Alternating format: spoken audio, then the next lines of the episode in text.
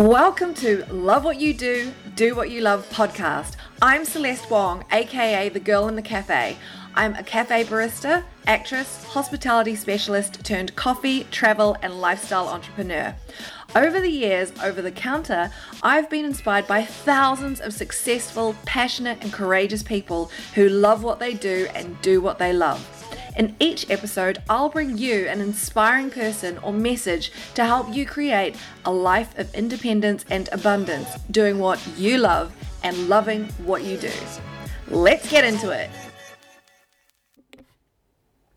15. Hey guys, thanks for hanging out with me today, and let me introduce you to my next two guests. Yes, two. I'm so excited to share this next episode with you guys about two friends who have created a successful business partnership and learn how they turned something that they were really passionate about into a thriving business doing what they love. This episode is really interesting because they talk about some of their massive failures and how they handled it. We talk about how they balance pitching for seed funding, what that is like, which I found really interesting, and how to overcome mental challenges in relationships in running your own business. Balancing home life with a life that was once just experimenting in their kitchen to running and growing a company that seems to be launching all over the world must be so full on. Keep listening to hear an inspiring and insightful perspective from two entrepreneurs who aspire to continue to attract female talent and become the world's leading sustainable skincare brand. You don't want to miss this. Hey everyone, thanks for tuning into this episode. Before I get started though, I wanted to share some exciting information from my sponsors. I only pick people who I think are awesome to bring onto this podcast, so please support these guys. Today's show is brought to you by Eastpak. Now, you guys know how I love to travel and experience new things, and Eastpak really know how to travel the world in style. I only support brands who I think are great, and Eastpak have not only seen me through my fair share of adventures around the world, but they are also providing me with support so that I can bring you some amazing entrepreneurial female guests on this podcast. It feels so good to be supported by a company who recognizes the importance of being a woman, having a strong voice, championing independence while providing inspiration to have the confidence to do what you love, whether that be travel, business, fashion, technology, or in my case, coffee. I'm a massive fan of their suitcases, but especially of their bum bags because they look super cool and they are built to resist, just like the next few guests on my show. Built to resist the challenges of life, the internal dialogue, and anything else that life throws at us. Thank you, Eastpak, for supporting the next few women on my podcast and me so that I can do what I love. Right, now back to the podcast. This is episode 7 with Elsie Rutterford and Dominika Minarovic. After starting Clean Beauty Co., a go to blog aimed to educate and empower people to make their own beauty products and be more invested in what goes on their skin, Elsie and Dominika launched BYBI in February of 2017. Having been recognised as natural beauty thought leaders and innovators in the UK, they are both trained skincare formulators, have published a book called Clean Beauty, have been mentioned in various leading women's magazines, and are stocked in a plethora of reputable online stores as well as physical stores like Boots, Harvey Nichols, and makeup giant Sephora in Australia. In two short years, they have taken a once niche segment to the mass market with their 100% natural, vegan, cruelty free skincare products, providing transparent and innovative high performance products. BYBI stands for By Beauty Insiders because Elsie and Dominika use their knowledge and experience as beauty bloggers, formulators, and consumers to create great skincare products. They certainly seem to be passionate and love what they do. I'm keen to learn more about who these two incredible women are and how they got to where they are today. Welcome to Love What You Do podcast. so, I'm really keen to uh, hear about your story, but I always want to know a little bit of background about each of you in terms of your childhood and how you grew up. So, maybe we'll start with Dominika 1st we We've got two people. I've not actually interviewed two people on my podcast before, so this will be interesting. Yeah. So hopefully everyone will be able to distinguish Yeah. the three voices. We've got an we've got an Australian, English, and me a Kiwi. So Yeah, I think we we tend to be quite distinct, don't we? So, Yeah. well, I'm Dominika. Um, so I have quite a colourful growing up history, I would say. Um, so my family are originally from Slovakia in Eastern Europe. Um, I grew up in Australia and Hong Kong as well, um, and then I came to the UK for uni in 2005, and I never left. So I kind of came here as a bit of an experiment to see what it was like to live in Europe and then fell in love and never returned back. Although my parents now live here and my sister lives in France, so we're all kind of in Europe anyway. oh, you're all on the side. Yeah. Why why did you go to Hong Kong? Like what? my dad's work, yeah. But it was an amazing time to live in Hong Kong and it was really like expat friendly and it was just a great place to grow up. So And Yeah. Elsie, what about you? So I was born in North London, lived with just me and my mum growing up there until I was 12 and then moved to Bath in the West Yeah. Country for secondary school, which was lovely. Um, my dad is Kiwi. So oh I'm really? Kiwi, yeah. Wow. um, so he lives in Auckland with my three half brothers and sisters. So yeah, he's lived there for the past kind of 10 years. So he was in London, then he's moved there. oh wow. Um, so do you go and visit As much as I can. Yeah. It's quite difficult. They've been over more recently. I'm like severely overdue a trip there. So I think we've just launched into Sephora over there, which weirdly my in dad New Zealand Yeah, as yeah, well. yeah, okay. yeah. What about America? Are you in America yet? Not yet. Okay. Not yet. TBC. yeah. cool. I mean, that's, that's gonna be interesting. Yeah. No, we're in Sephora, Southeast Asia, Australia, New Zealand has Okay. just rolled out. And my dad's an architect and he was actually involved in the kind of like planning and building of the mall that the Sephora's gone into. Oh, so that was quite a nice like syncing up story. so no, I'm severely overdue a trip. Um, Yeah. It's just taking like, you know, enough time out of work to make it the travel worthwhile is quite challenging. But now that we're there, maybe I'll go and do some store trainings over there or something. Sync it up with work. All that yeah, way. It's a good excuse to do that. I Yeah. mean, and also you can write it off as a business. Exactly, it's totally Yeah. a business These trip. So, So- then, yeah, so I'm back in London now. Yeah, like Dom London. London's my home. I've been here for like the last 14 years. So Wow. yeah, Because it's quite interesting. Like, obviously, you guys are really busy. So, in my head, when you're saying you're going to go travel overseas and everything, I'm like, how do you even find the time? So, let's go back a little bit more. Like, how did you actually come to A, meet each other and decide you wanted to start a business together? How did you guys meet? We used to work together. So Yeah. Elsie and I met back in 2014, maybe even 2013. We used to do a really glamorous job. It was selling advertising space, um, quite low brow advertising space on video pre roll. So Right. basically, when you go onto YouTube and you watch those videos and you're served that 15 second non skippable ad, we used to sell those to Right. big media advertisers. And we kind of joined at the same time and we quickly became like work BFFs. So we'd always be on Skype because we didn't have anything else back then. Um, you know, bitching about our boss and gossiping about everyone in the office and, you know, thinking we were better than everyone else. Classic. So, um, yeah, we just spent a few years working together and, and kind of like in our mid 20s, just really enjoying being in London. And during that time, it was kind of the rise of the wellness movement. And we, we got a bit nuts. We did things like walk to Brighton, which was a 104 kilometre walk we did. It took 28 Wow. hours. We did a triathlon.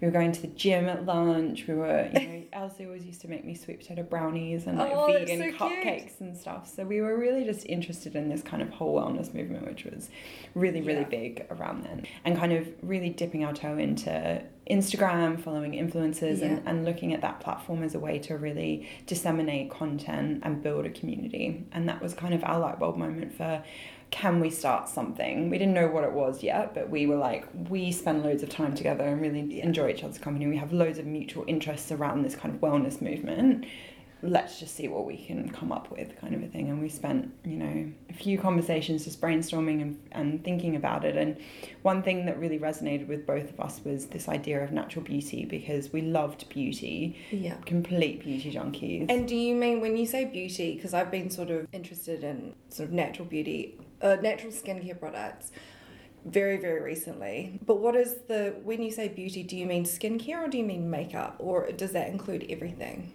Kind of everything because Clean Beauty Insiders, as it's now known, you know, we did hair, we did body, we did face, you know, we did everything because I think, yeah, I mean, your body or skin is an organ and it's not really you know segmented versus where it is on your body so yeah we were def- we just loved beauty we loved everything about beauty from fragrance to skincare to body care to going to the salon to get your hair done to going for facials to getting massages Yeah. like we just loved beauty What is it though about loving beauty? Like, I mean, I do like it, but I'm not. I've never sort of.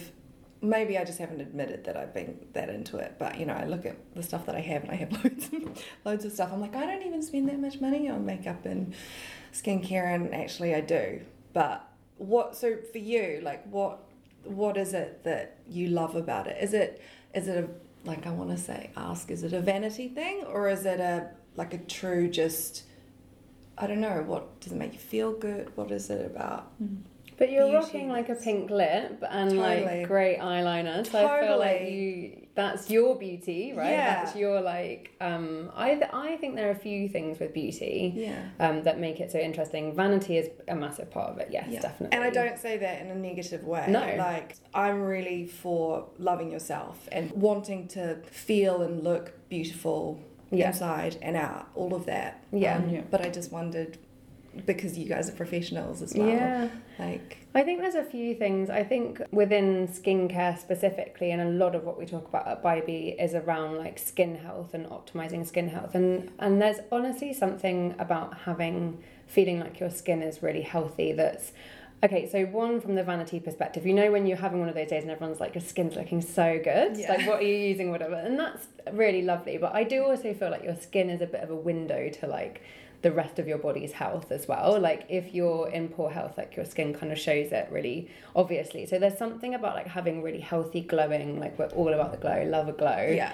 like glowing skin that is like just makes you feel healthy like it kind of makes you feel all over healthy and that that's something that we're both like really invested in and we create products to to make you feel like you've got healthy skin or to make sure that your skin's looking and feeling really healthy and you're really comfortable in it and i think unhealthy skin can lead to issues that are actually quite damaging for people's confidence so things like you know acne like severe acne mm-hmm. severe kind of eczema or any kind of inflammation. So we're all about getting like your skin to its best health so you don't suffer from or you suffer less from that kind of thing. And I really think that helps with confidence and, and how people feel about themselves. But then I think other areas of beauty isn't just about vanity. It goes goes a little bit deeper. You know, there's the whole kind of services area of beauty, going for a mm-hmm. massage, a facial, you know, that indulgence, going to a spa. Like that's all about like looking after yourself, like relaxation and um, kind of feeling like you're investing in yourself. And I don't think that has anything to do with vanity actually. I think that's something a bit deeper. Yeah, that and that's sort of something that's become more popular and seen as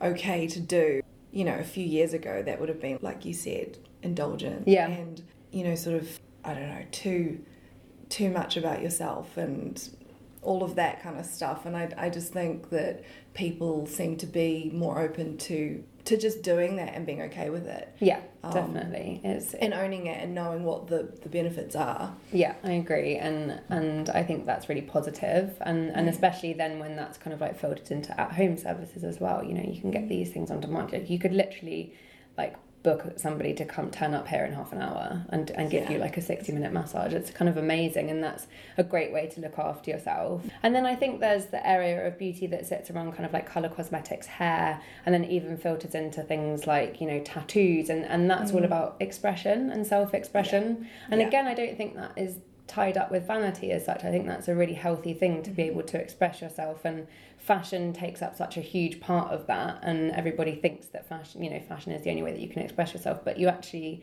you know, look at things like makeup and it is used to kind of um yeah, as, as almost like an identifier, you know, like a, Yeah. some, is it kind of like connected to me to like, yeah, your identity and stuff. So I think we both are more passionate about each of those areas, but like together when we met, you know, that was beauty in, in all of those, across all of those pillars was always a massive part of our life since we were like, you know, teens or whatever. So Yeah. that was a real like common connect for us, as well as the then kind of growing interest in wellness, which was where that intersection and the light Right. bulb moment for clean beauty. Okay, really so came. did you guys try a lot of different products together and then discuss them and then what was that kind of jumping off point to sort of do your first post or actually start something together Mm. I think when we just started looking, because we were like, it makes a lot of sense. Let's buy more natural, more ethical, more cleaner skincare. That makes a lot. and lot when of was sense. this around like what year 2015. yeah okay So you know, coming up to four or five years ago now. Yeah. Um, and it just made a lot of sense. You know, we were scrutinizing food labels. We were thinking so much about what we were eating. You know, this was the Mm. moment of the superfood smoothie, and you know, we, we were so consumed with getting as many nutrients through food. But then, you know, we were slathering all these products all over. We'd never looked at the ingredients list. We had no Mm. concept of what these ingredients were. And you kind of see these headlines of, oh, it's got avocado oil or vitamin C. But being a skeptical consumer, you dig a bit deeper and you find out that there's not a lot of anything in mainstream beauty products. So we did try and just switch to natural. There just wasn't much available, to be honest. Like we went to Whole Foods and we were like, great, we can buy some bath salts in a brown paper bag and like a bit of lavender balm. It's not really satisfying that vanity perspective, right? Yeah. It might kind of touch on the self care or the, you know, the kind of more holistic side of beauty, but you know, we, we couldn't go into Selfridges and buy clean, ethical, natural skincare. It just didn't really exist. And in the on the odd occasion we were able to locate something, you know, the price tag associated with it then be, made Yeah. it um, exclusive. I was just thinking that before. What about the people who can't afford it? I think everybody should have the best of everything. And I mean, I'm, this is not even a question, this is just a little bit of a gripe. I'm just kind of like, in order to have such good products, there's often such a huge price tag on it, you know? Mm. And I don't feel like there's, it's equal for everybody. And that's just the one thing that kind of irritates me about just being sustainable like even being sustainable is is kind of a more wealthy person's Yeah. privilege There's in a a lot way, of that, which- like, yeah, is sustainability like a middle class thing? Totally. Like, yeah, and there's a price tag on health, essentially. That's what it is. yeah And yeah, unfortunately, that just is the way that, and, and I think the wellness industry, like in, mm. you know, wellness in inverted commas, because I think that there, there's a bit of a backlash already starting around that kind of like wellness scene. But yeah, it, it has been exclusive. Um, Yeah. It's had a huge price tag on it, and essentially, what a lot of brands who are you know charging premiums for like healthy products are saying is, yeah, that you have to pay more if you want good health. Yeah. But and we can come into this when we talk about like our thoughts behind BYBI, but accessibility is a massive part to what to, we, to what for to what we do because for us we were like this is ridiculous that if you want healthy skin everything that I just said earlier you have to pay loads of money for it it's it is ridiculous yeah it's not fair actually Yeah. so where do you think it's going like how do you think the industry is going to alleviate this or are they do you feel like being in the industry yourselves do you feel like there's any kind of movement to make products more accessible to people of all sort of demographics Not as much as you would expect. I think definitely our space in the kind of more mastige, kind of ethical, clean space is getting busier and busier. Mm. But really, the noise is in the upper luxury categories for sure. And I mean, without a doubt, you know, natural, sustainable does mean more expensive. You know, there's without question a price tag for us that comes with mm. making those decisions around formulating with high quality ingredients and the, and sourcing high quality and sustainable packaging. Mm. But we just work really hard not to pass that cost onto our consumer.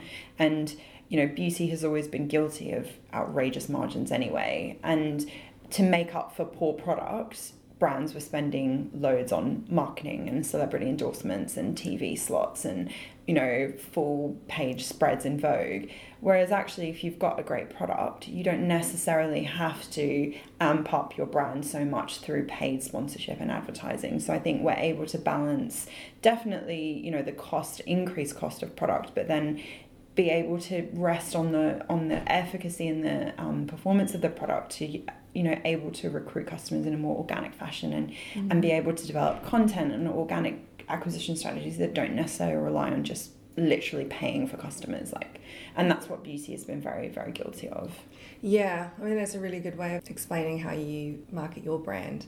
Um, but you two both also do a lot of the marketing featuring yourselves, don't you? Which is great. we do Yeah, how does that feel? Is that I mean, you're probably used to it now, but when you first started, how did that feel?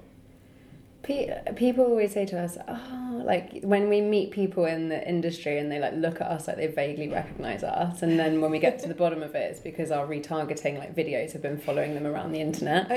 which is basically the two of us talking about like why we're sustainable or why we went for natural. We've we've done that." You know what we've found across the board that us, whether we're speaking to consumers, whether we're training a team at Boots, whether we're speaking to investors, we are our most powerful sales tool at the moment because we know the story inside out. You can hopefully see our passion about what we're standing for as a brand, and there's that level of, and this word it gets used way too often at the moment. It's kind of like the new millennial um, in that it's become a bit passe, but there is a, a level of authenticity because you know the way that we started is real and we're not a big brand retrospectively trying to fit some content story we actually started with very humble beginnings literally in our mm. kitchen and a lot of our customers have seen us grow from that so Can you tell me a little bit more about that? Because I'm really interested. Because you guys actually do formulate your own products. So can you give me a little bit of an insight into like what that was like in your kitchen and Dominika's husband used to come home to like what looked like a scene from Breaking Bad. Like it's like fruit powders like everywhere. We were in like aprons, hairnets, gloves, just like, oh sorry, you're home early. he was like, Yeah, what damn the it, we have hell? to finish this Yeah. By. Clean up. Pretend like no one was here. he was very patient uh, when we were doing a we were running a festival and we used our house basically as like a storage and we like had a dining table and just beneath it was just like boxes and boxes and boxes yeah he, he paid his dues Um, Good. yeah yeah exactly i mean it kind of like stems back to your earlier question around like how did we just take that plunge and i think yeah, we couldn't find a product that that catered to our needs in the market. So we just decided to start making our own. And that sounds completely bonkers, but you may have guessed already we are slightly bonkers. but also Best way. yeah, in the best way. Um, but you know, we were already you know making our sweet potato brownies and making these smoothies, and we were like, hold on, okay, we know that avocado, for example, is really rich in omega oils. We see that language slathered all over that Kiehl's cream. Hold on, let's be clever about this. Can we just put avocado on our face? Like, do we have to Yeah. go through the whole process where it's refined and heated and then mixed in with this and mixed in with that? Like, can we just apply the same rules of thumb? and it sounds thinking, thinking of you guys in green. Exactly. I mean, if you Google, there's definitely pictures of us just covered in all sorts of different coloured face masks, but Amazing. avocado is definitely one of them.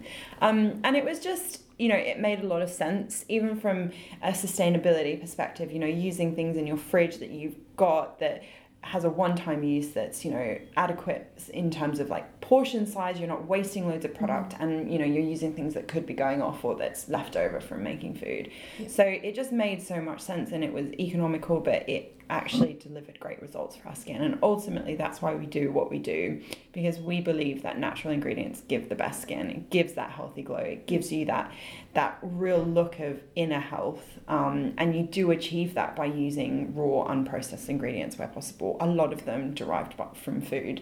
Because again we know that natural raw unprocessed ingredients for our you know internal organs have so many benefits versus taking you know a heavily processed multivitamin so again why why not apply apply exactly the same rules of thumb and thinking and philosophies to skincare So, how did that sort of develop into something where you were starting to sort of mix things together and then, like, so you're putting things on your face and you're discussing them and you're seeing the difference? Um, I imagine taking photos and sort of analyzing each other's skin. so, how, what was the jump from, okay, let's go from this, you know, growing blog and social channel to actually legitimately forming a business and getting your products made with all of the accreditations or yeah, official stuff. I think there were there were like two parts to that. So the first part was alongside us documenting our journey across social and across the blog. We were also started to run workshops in London where we would get together like 20 people on a Saturday and teach them how to make very basic beauty products, which was great and that really took off. And then we also had our book published, um, Clean Beauty, which is like 100 recipes for your like skin and hair. And for us, those two things, like one penguin saying we'll publish your book, is kind of amazing. Amazing. And two, actually being able to get people in real life together, like regularly, showed us that there was an appetite for natural beauty. That mm. that scene was growing. So it was sort of like you you were testing the market. Exactly. Yeah. was- and we got to speak to these people every week. We were, you know, and this was we were still in full time jobs at this point, so it was pretty hectic. But Yeah. you know, it was a great like little focus group for us as we started to think. So it's like there's clearly an interest for this, and we're already driving revenue both from not even from product yet, just from a book and from events. So that's an interesting. And then the other side was okay, we've developed this you know DIY kind of avenue to what we're doing and we're really invested in that. Yeah. We've taught ourselves how to formulate and how to read ingredients labels, but the reality is we're not going to jump in the kitchen every time that we need a face cream and actually we don't have the facilities to produce some slightly more complex things like emulsions. So we were on the hunt for a brand that fitted into everything that we'd already learned around ingredients and stuff. So we were on the hunt for a really great brand. But going back to our point earlier about how, you know, huge huge chunkers that we were, we didn't want to go to Holland and Barrett to go and buy that find that brand. Yeah. We didn't we didn't want it to feel like it was part of our whole food food shop. And equally we didn't want to pay two hundred pounds for a serum. Because I think for most people, like you said, there is probably a DIY market, but most people don't want to make their own face cream or whatever. And then when they buy their product, they want it to look good as well. Like there's a whole, it like look good and feel good. So Yeah. there is a bit of an expectation, I think, from consumers. So I Definitely. But also we were like, though- it doesn't actually have to be that way, you know. It doesn't because a lot of the like DIY natural thing is very like we call it like nuts and berries. Like it gets kind of like Yeah. branded as very like granola, very alternative, like a little bit hippie. And we were like, nobody's bringing that into the current kind of like mainstream. Also, worth noting that alongside this, we were seeing a rise in the independent beauty brands, not in the clean natural space necessarily at that time, but the likes of Deciem, Glossier, um, kind of like starting to lead the way and rebel against everything that we've been taught as beauty consumers from the likes of L'Oreal and Lauder. So we we were like, hang on a second. That that's doing really well, really engaging with a millennial audience. We can't find anything that feels the feels our need for a cool like natural brand. Like why don't we marry up the two? Why don't we, you know, look to the likes of Glossier for inspiration on how to build a community and and brand and product development and that kind of thing, but actually do it in a way that speaks to people who hold things like sustainability and clean as a like a value. And I think there are, you know, this is a couple of years ago, like brands are pot- potentially starting to crop up playing in that space, but we still feel like there's that is open. We don't think anybody can compete with us in that respect because we have this accessibility play that is seen in our price point and the way that we speak to our consumer and our branding. It's fun, it's engaging, it's relevant. We have a huge sustainability part that not many beauty brands are talking about. And then we also have this performance part in that because our formulation is natural, it works. And we don't believe anybody's playing in that space even now, like a few hmm. years later. That's awesome. So you realize this, and then like, what did you do to go? You know, jump into it. I know what it's like to have a full time job and then work on this passion project that no one else ever thinks gonna, you know, Yeah. necessarily is gonna take off or whatever it is. And so many people are in that position or situation in loads of different industries. So, what was it like in your head at that time? Did you just know you were going to quit your full time jobs, or, you know, how were you handling juggling everything? And then, when did you make the decision to go full time on BYBI?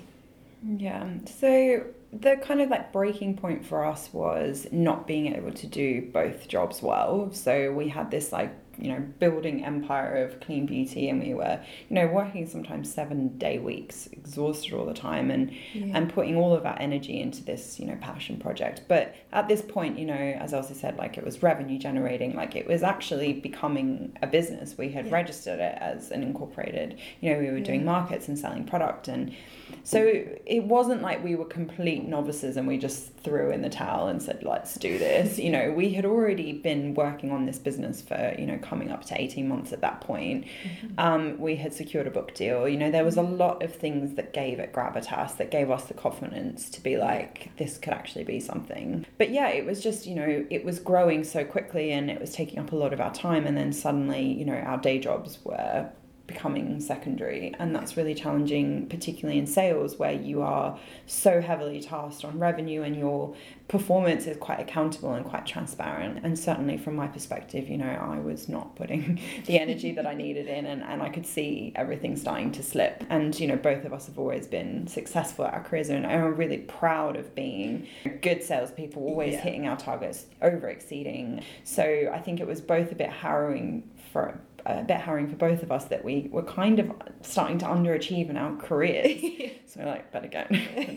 but yeah, we just well, I think it's just that if you want to, if you're the type of person who wants to do a good job, no matter what the job is, whether it's washing dishes or whether it's you know achieving, achieving your sales targets, Yeah. not to be fully engaged feels pretty crap, really. Yeah, and it is difficult. Yeah, and I think that's a great way to put it. Like, we both wanted to do a great job at everything, and we just can't.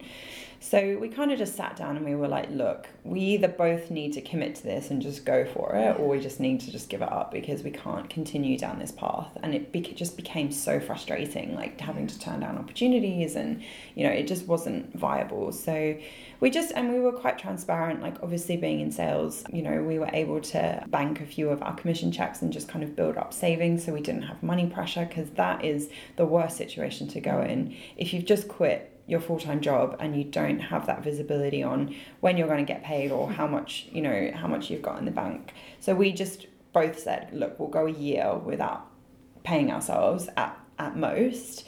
Let's see how it goes. You know if we need to go back to working i'm sure our respective you know companies or, or the industry will take us back. Let's just give it a go. But you know under the premise that you know we'd had a year's worth of essentially living expenses saved up and our business was already up and running it Yeah. wasn't a complete day Ground one. zero, yeah. ground zero day one. It took us about nine months to build up BYBI. um, we would have loved to have launched it sooner but it just takes a lot of time. So we kind of formally launched in august 2017 we had some early early iterations of the brand out earlier but not in any sort of like meaningful way. The kind of brand properly launched alongside launching into places like asos in august 2017 so just wow. just over two years ago but we you know we quit our jobs in september 2016 so we were yeah almost nine months working on the business without it really doing much but we were still Yeah. able to continue our workshops and and find other ways to generate revenue so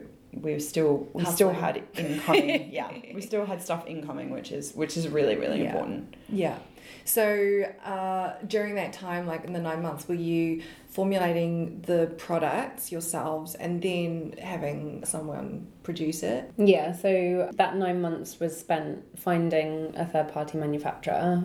We did a small amount of uh, like small batch hand making stuff, which was really only so that we could get a product out onto market and just start to, to test. So, um, for example, Did you have to have any sort of like legal? I don't know what they call it. Like Yeah, you have to like- like 'cause you guys- registration. yeah, like you have to follow. There are procedures you mm-hmm. have to follow. Yeah, yeah. We were Yeah. doing it was like legit, and a lot of a lot of brands still do hand make. You'll see a lot of, especially like natural brands, um, kind of all small batch hand make. There are a number of um, benefits of doing that, but the key issue that we saw early on was we're ambitious, and there's no way that we'll scale to where we want to get to if we're like having to whip up Babe Balm every time ASOS orders it. So I went to find some actually in a boots, but I couldn't find any. Oh no. We're in the biggest, the 25 biggest boots. So Oh, we're right, not in okay, everyone. okay, yeah, okay. yeah, yeah. So just the nice ones, Yeah. basically. um, so yeah, so that time was spent like identifying partners to help us with that. That process actually takes quite a long time. Not not many manufacturers are that welcoming to like a tiny little beauty brand who don't have anything behind them. So So how did you persuade them to get on board? We had to. So, in the instance of the one that we partnered with, we got a fluke introduction to their commercial director, and we just sold the dream. This is where we're going to get to. This is our ambition. This is why we're doing what we're doing. This is why we're different. And he bought it, and he was he, and then that you know that partner were incredibly supportive to us and very lenient with a lot of things that can be quite crippling to businesses of that size. So things like um, payment windows and yeah, like production runs, minimum order quantities, that kind of thing. Um, so we we were, I mean. Like I want to say we were lucky, but actually it wasn't luck. It was our sales skills coming through. Like that's why we were able to like get him on board was because we knew how to pitch if anything you know we didn't know anything else about beauty but we know how to pitch that is that's what we've been doing our entire careers at that point so um, and then it was about branding, you know, building out a brand. We pitched for a, a Virgin startup loan, which we were awarded for 50k. So that was a good bit of like capital, yeah, behind Yeah, us just to kind of like work with an agency to get the like, initial iteration of packaging done. Like, so yeah, it was. There's quite a lot to building a product brand. It's actually not not easy. I we feel like the tech guys have it much easier than us when you're actually. But when you're building physical product, there's so much to think about. Um, Yeah. So it did take us a while. And when we first quit our jobs, we met somebody in the industry who said, "You won't have a product on shelf for another at least nine months." And we were like, "You're crazy." Yes, we will. Like we're launching at the end of the year, and then like sure enough, nine months later, almost to the day, we were like, "Oh, okay, he was right." but we're impatient and there's an urgency like that we both have which i think does come from working to revenue targets and being in a sales role for your whole career which is something that's kind of filtered through the business. We're moving quickly. We always move fast. We make really quick decisions. They're not always the right ones definitely not but we learn from them really quickly as well and then we like move on and What okay. what if, what's an example Oh of my like a wrong a wrong decision? Honestly, I think a part of it, a part of the early mistakes that we made was just pure like naivety. Like we just had never, I mean, working with a cosmetic manufacturer, formulating and launching a brand is so specific. There's a lot of specifics around it that we just had no idea. So we often went into things just with a complete naivety or just not knowing what was the done thing. Often that's actually worked in our favor. We've been mm-hmm. able to break barriers and, and change things because we don't know what is the norm Yeah. but at times you know it is frustrating and we've made a lot of kind of like rookie mistakes even from you know printing errors and carton wrong sizes to You, uh, Elsie just cowered before hit her face in her hands. I want to know what that mistake was. The the bigger mistakes for us have been around quite a lot of legal stuff, trademarking. We made a massive mistake there, and we've learnt now, and we are watertight with our trademarking now. Oh, Um, but we tried to launch with a name before BYBI that was already trademarked, which cost us. It cost us in legal fees. It cost us in printing, packaging, like. So, but it was fine. Back then we were small. Thank goodness it happened then and not now. And now we know. And now we have the best lawyers working globally on our trademarking, and we will not face that issue again. Touch wood.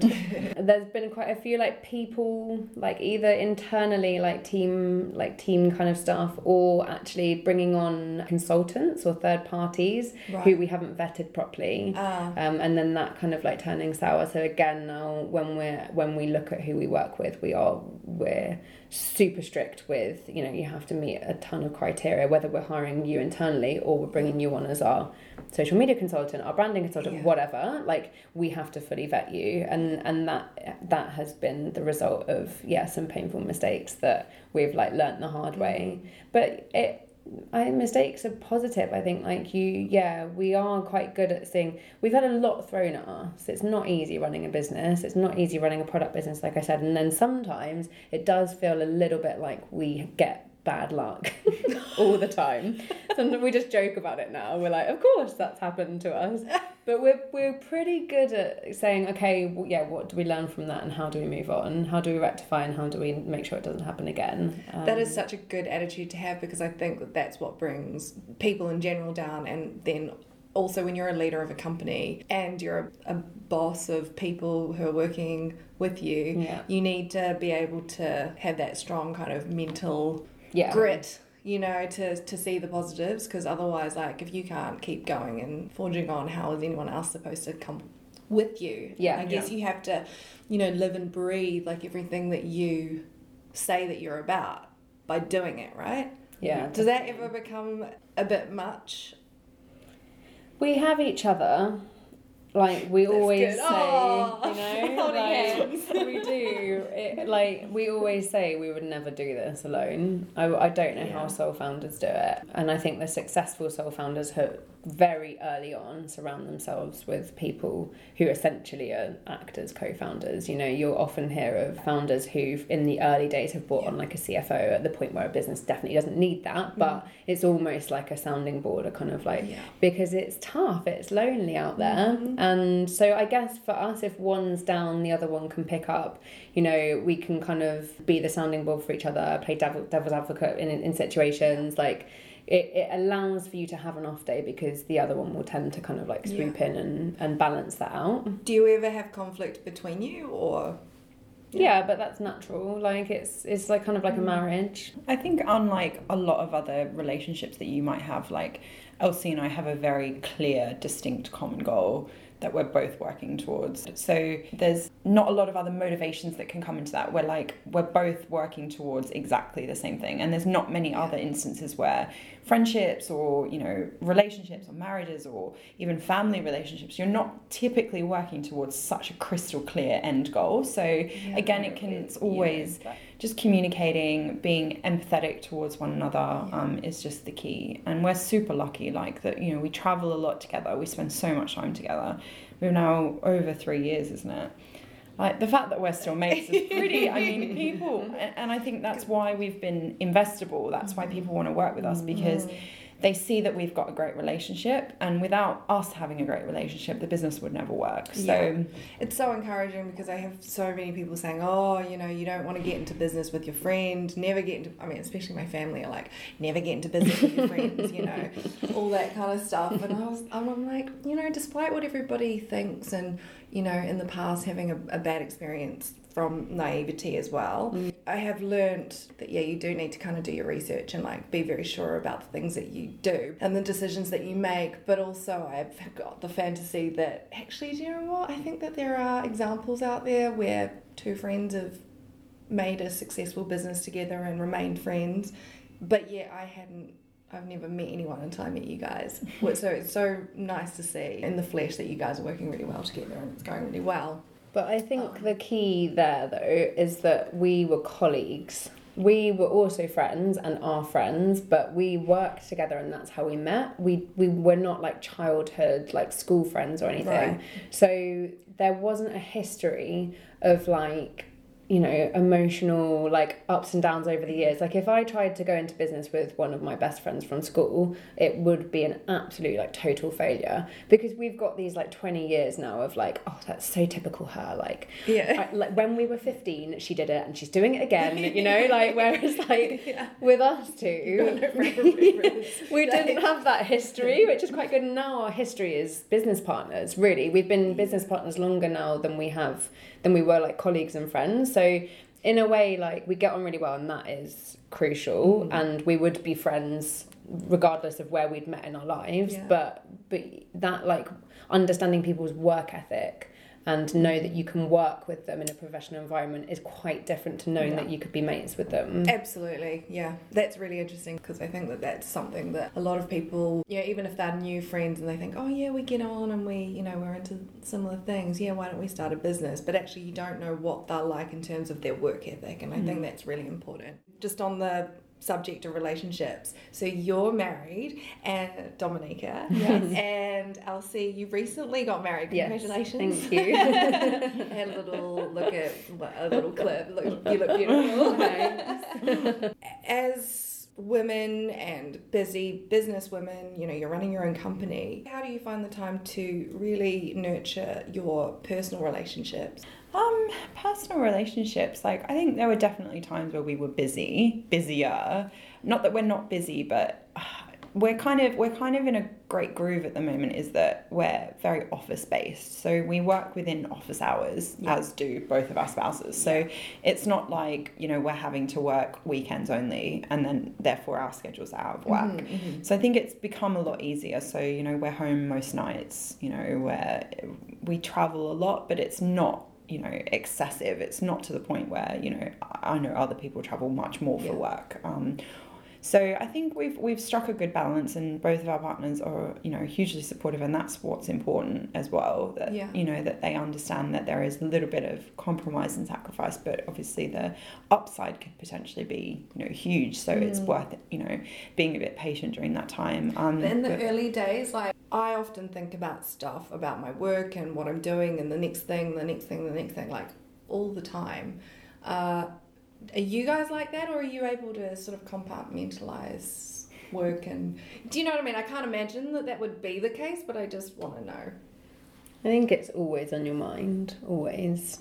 No matter where you are, no matter what time of day, if you're awake, if you're asleep, like you dream about it, you know? Yeah. Um, but I kind of feel like that is it's high risk, but the payoff is high if you start your own business, right? We're in this because the end goal is for the payoff to be significantly higher, both commercially, financially, but also in terms of like what we can do to help change beauty, the industry, disrupt things. That to us, that payoff will be so much higher than if we just stayed in our kind of more steady careers.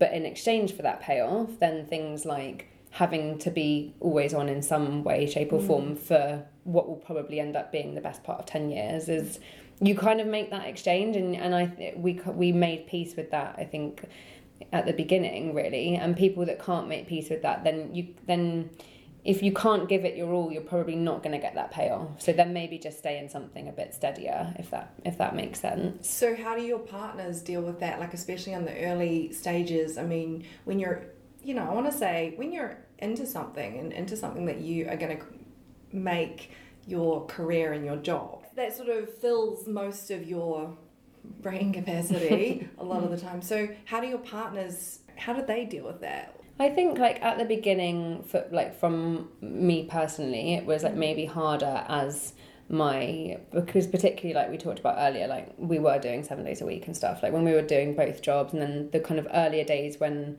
it was like weekends were standard working for yeah working all the way through. Like that was a little bit more challenging. And um, and in that like if i'm completely honest and maybe that like part of my age at that time as well like i just started to cut back on people that i might see to make time for the people that were most important.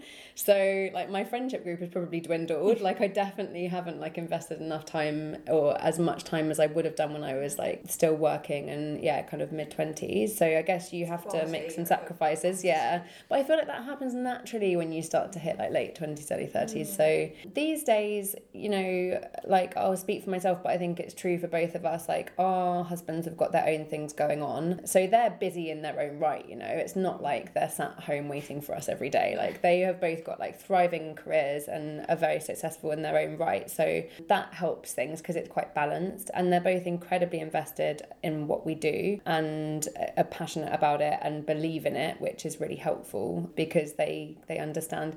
And they also alongside us being crystal clear with the the end goal they're crystal clear with it as well. They know what we're working towards. So they kind of know that there's a bit of a timeline on how long things will have you know will be this way. And Yeah. but it's all about but it's, it comes down to relationships right? Like it's all about communication and mm. like prioritizing and just being sensible with you know if you've got if we're away for two weeks with work then which we have been a lot this year we've traveled a lot this year then you just make sure that the two weeks that you get back are like schedule is blank for hubby you know like that you, it's just mm. being kind of sensible Yeah. with that really Yeah. yeah you just have to get your priorities straight and i think yeah just open communication in that i have to do this for the next hour but after that i'm going to be free and once i get that out of the way my mind will be you know Yeah. blank So being really strict with how you allocate your time and yeah. Yeah, Yeah. which is a skill, like it's an yeah. art form, and it's definitely like not. Yeah, I, I don't think we get asked, we do get asked this a lot, like yeah, how do you juggle? I just don't, don't think there's like a magic. No. I don't think there's a solution. It's just that like you personally, how you manage your own relationship and how you manage your own things that you've got going on outside of work, and you just. Yeah, there's not I mean, like I kind of hate the I hate the question in a way, but it is it is quite relevant at, Yeah. at this point because back in the day, not so long ago, you know, maybe you wouldn't you wouldn't find so many female directors who are running like really busy careers and getting to ages where you know you, you might think about having a family, and it's not about that we all have that every woman thinks about that but it's just also because there's a biological kind of Yeah. element that we have to think about, which I think sucks, but it's the reality. And so I do think a lot of people want to know from people that they see as successful and doing the stuff that they want to be doing as well. How does that? I mean, it's quite scary because a lot of people I think opt out of doing of jumping in and taking those big risks because the other the downside is too too much for them because they mm. just don't know how they could do it Yeah. in terms of being busy and, and also doing all of the things that women are kind of expected to do or maybe what we put on ourselves. I don't know. Yeah, I mean, we don't, we also can't speak from having kids and a family yet, mm. so mm. things will probably change at that point, mm. and we'll probably do what we did back a few years ago when we culled a load of mates. Like we'll probably do do a refresh on that because now there's a baby. society in general is becoming a lot more equal. You know, men are becoming the, the dynamic in relationships is changing a lot, and I think that's a great benefit because women make great leaders. Women make great business people. So I think as a society, yes, we have a biological clock, but it doesn't mean that we should give up on our dreams and and step back. Uh, What does Sarah Sheryl Sandberg say? We need to lean in. but like you have it all doesn't exist. No one has it all. But there is a way to strike a balance if you're committed and passionate about what you do. And ultimately, you know, and I'll speak for both of us, but it might just be me. But my work, you know, fulfills me to a, a huge degree that without it, I wouldn't feel like I you know was whole you know? And it, it's it's so important for me to have my career and be independent and and money and and be successful outside of just what's happening in my home life. So for me there's you know there where there's a will there's a way. We're also seeing a lot like listening to people talk more openly about delaying that biological process. Mm-hmm. So like both Emily Weiss um, from Glossier and Jen Atkin from The Ouai, I've heard both of them talk quite openly about freezing their eggs and kind of like making that. I mean, the thing to say about that is it's incredibly expensive. So again, it goes back to that like Yeah. exclusive. Was thinking that, but I was the like, choice, well, the choice there. is At least- only for the rich. least there's a choice Yeah, but that's quite an interesting. Um, that's quite interesting in that people are kind of like yeah exploring that and stuff. So yeah that is a hot topic some of the other like more innovative companies and startups like they focus a lot on kind of supporting women through that process. So an inspiration that we had for potentially having like on-site crèche or mm. you know because we also have a women office. It's not just us that we need to think about. We are building careers of you know young women that we want to support throughout all of these things. Like mm. again we don't want them at age 30 to feel like they can't excel in their career because they need to go and have kids. Mm. So if, we're able to build an environment where women feel really safe and comfortable having kids, you know, discussing it, being open about what they want from that side of their life, and then for us to be able to support them post having kids as well. So Patagonia, you know, have a really open policy around, you know, breastfeeding. They have an on-site crèche. Like that is really inspirational to us. And as two women that will probably go through quite a similar kind of like tension between family and work, like being able to bridge the two is really important. And what it will do is attract talent to us as well. So I think, Absolutely. yeah, again, I, it, it doesn't necessarily like worry worry me because I just think where there's a will, there's a way, and we're two smart, capable women, and there's so many examples of smart, capable women a- being able to balance all of these different things because it's not just family, it's mm. well-being, it's self-care, it's relationships, it's family, and then it's work, and then it's relationships in work. Like we have a lot on our plate these days, and and you know, and and we all do. So there's a way. There's you just Yeah. need to be you know calm and rational about it. but we'll figure it out. We'll let you know. yeah, Seems stay to doing- tuned. Yeah. you guys seem pretty relaxed to me at the moment. how many people do you employ? Like, is who? How many are in your office at the moment? Ten of us. Ten. Okay, Yeah. that's quite. That's Yeah. quite a lot. I mean, it's small, but it's. Yeah. What are your sort of aspirations for BYBI? Because you you talked about having such a crystal clear goal for BYBI.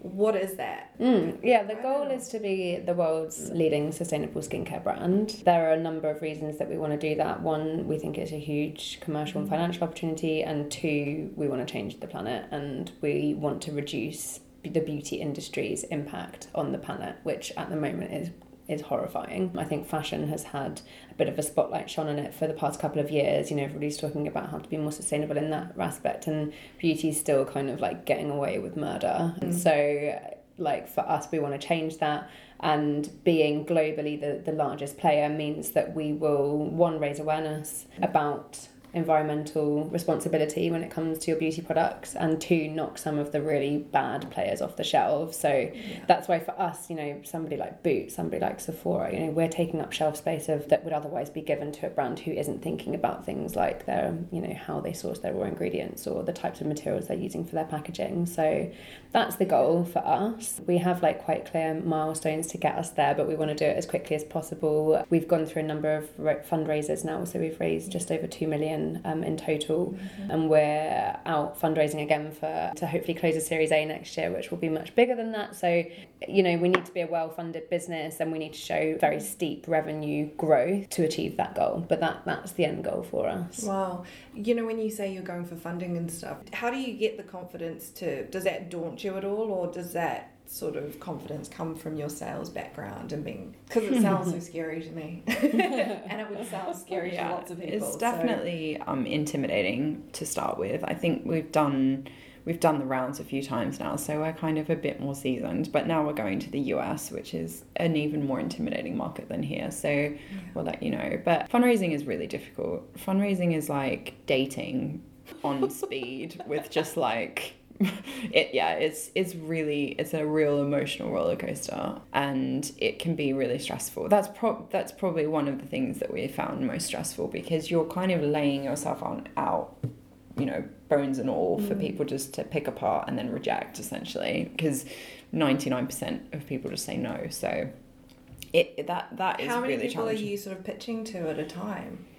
Oh. Like when you go to America, like is it five or is it like a hundred? No, like I would say in our seed raise, we maybe pitched like 30, 40 people. Like in, you know, in its entirety. Yeah, it's, if not more, it's, you take a lot of meetings, you have the same conversations, you often hear the same things back. But, you know, again, if you've got a good business, if you, good founders, mm. investable founders, like there's no reason why you can't raise money, male, mm. female, with child, without child, with, you know, whatever your baggage is. Like if you've got a good business, you've got a clear vision, um, and you're able to articulate that. Yeah.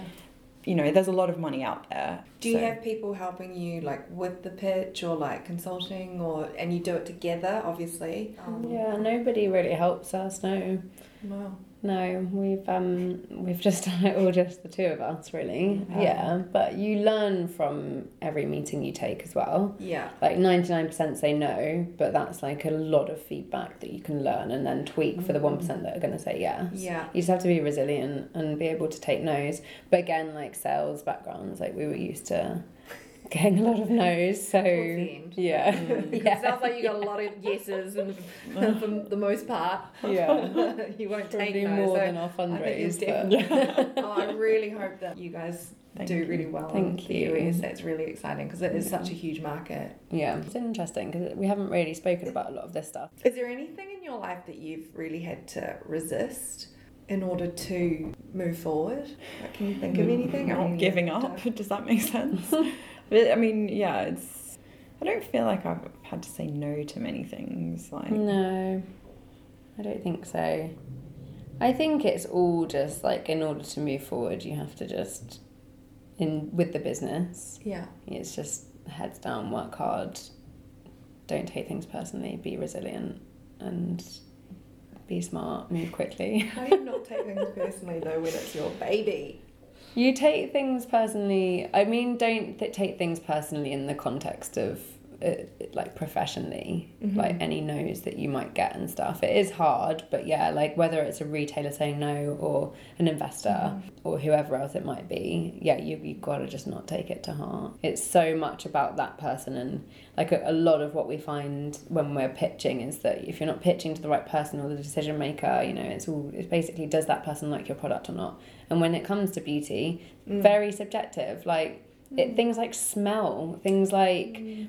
The texture of things. People are very specific and very finicky about things. Mm-hmm. So yeah, it's kind of like one person might not like it, and that might mean you get a no from that entire retailer or that entire, you know. So you've got to just not take it personally. Kind of like learn and move on. And then if you've got a product brand, you've got to have a great product. That is Yeah. the key. You just the product's got to be kill- killer, and that's what we yeah we invest a lot in just mm. making sure that the product works. Sounds really obvious, but it's not. People don't always have great products. People No. forget about the product sometimes, particularly in Yeah. beauty. What would what are your favorite BYBI products? Oh, I just love the whole range. It's like I'm picking you can't say between that. children. Okay, like if you were to name one oh, I that think you use, I or- think Mega Mist for its versatility because it so this is a hyaluronic acid face mist and you can basically use it whenever because it can go on top of makeup, underneath oh. makeup, like after your cleanser, and, And then what does you're it done. do? It just like it plumps, it like increases hydration, mm. it gives you that glow, all of that healthy skin that we were talking about earlier, it tracks moisture. It's just fresh. It just yeah, it's just like bouncy skin basically. Nice. And I like it because you can just use it whenever. Well, they all have like a special place in my heart. I think the booster range is really great because you're able to kind of own these quite high performing actives and kind of just mix and match because the skin changes all the time. So it's nice to be able to, even if I'm not using a BYBI product, be able to get a bit of BYBI in there. And we've just got such exciting stuff coming as well. You know, we've got a really, really busy 2020 for product launches. And we've got a vitamin C and caffeine day cream launching, that which I'm really that I was loving. because obviously caffeine Yeah. would be a big one on my Yeah. Um, I know caffeine is really good for the skin. Yeah. So how do you actually get the caffeine in there? It's just an extract, yeah. Yeah. And then you just mix it in. Yeah, it's in, in a cream base. Yeah. So yeah, this one is actually just a white powder. It's just caffeine extract. But Cool. yeah, Oh, exciting. Are there any products out there, like not just within beauty, but sustainable brands that you guys really personally like? Because I think maybe my listeners might want to know what you guys are into. Because they know that you're into BYBI. We're very into BYBI. so fashion wise, I'm a huge Depopper. So try not to buy yeah. anything new these days. Mm-hmm. And we both use a company called On Loan for clothes rental. So yeah, that? you can rent like three pieces a month or whatever. This is from it. And I was just commenting on how glamorous you guys look. Um, Yeah. yeah. so they send you three pieces a month from, they specialize in kind of like modern workwear. Oh, wow. So they have designers, like they don't specialize in really high end. Like you wouldn't rent a gown from them, for example, like a lot of the rentals that exist. Right. You rent like every day, but just nice every day at kind of mid range designer. So they've got things like Alexa Chung, they've got like Kitri Studio, um, just like Mag- Maggie Marilyn. So they've got like quite a few like quite cool brands on there. So they're a big yeah, we we're invested in them from like a fashion point of view. We think they're great. Oh, cool. So it's called On Loan. Yeah, Okay. we have a Um, code actually. Let me find it Oh. for your listeners. Oh, listeners. yes. Okay. That sounds good. yeah, the code is BYBI25 for £25 off your first order. So feel free for everybody to use that. Wow. Um, Amazing. Thank you. Yeah. Keep it to myself. No. what are the key things that you would recommend people look out for when they are considering and also buying beauty products?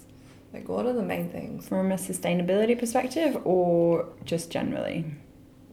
Both. let's go for both. So, okay, let's start with sustainability. I think understanding your skin is probably the first thing to do rather than automatically jumping to what products you should buy. You know, how does your skin change? How does it feel morning to night? You know, do you have those dry patches with, you know, other areas? Like, how does your diet affect your skin? How does sleep affect your skin?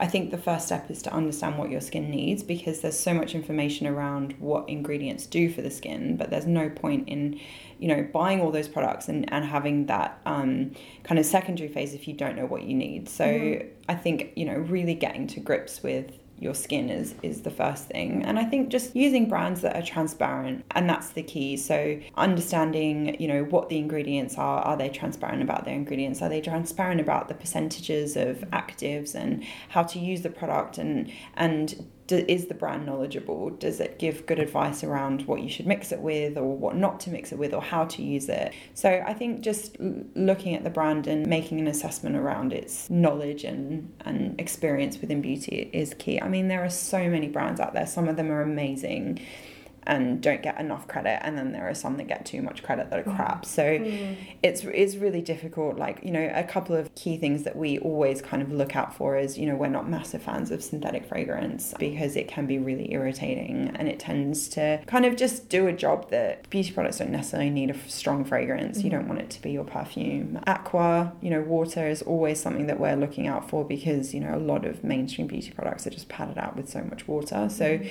can you move to a brand that uses potentially less water or high amounts of actives and stuff like that. But you know, natural isn't always the right thing. People can be as reactive to natural as they can synthetic. It's about finding the right ingredients for your skin. So things like essential oils are not good for people with eczema and rosacea. A lot of natural brands use essential oils. So again, it's just it's just trying to understand that process. And there's a lot of this information on your website? Uh, your Clean Beauty Co one? Like, uh, to some extent, yeah. Um, I mean, we don't talk as much about it anymore. Yeah. Um, we talk more about sustainability, more about business and running running a business. But yeah, there will definitely be stuff on the website. Cool. Um, yeah, kind of stuff that's still relevant now that maybe was written, yeah, like a, a, year or so ago. Great. So on that note, where can people find you guys? Uh, so bybi.com Instagram, um, and then cleanbeautyinsiders.com and our podcast, Clean Beauty Insiders, the podcast, um, is the best places to find us. Amazing. Thank you guys so much. Thanks again to global brand Eastpak for sponsoring this episode supporting kick ass women doing what they love to do. If you were inspired or learnt something or want to find out more, head over to thegirlinthecafe.co.uk forward slash podcast where you'll be able to link to everything. Please be sure to subscribe, share, and leave a review on iTunes because it helps this podcast's ranking so that more people can learn and enjoy the contents of this show. Have an awesome week, guys, and I'll be here with a coffee in hand to have more insightful conversations with my next inspiring guest.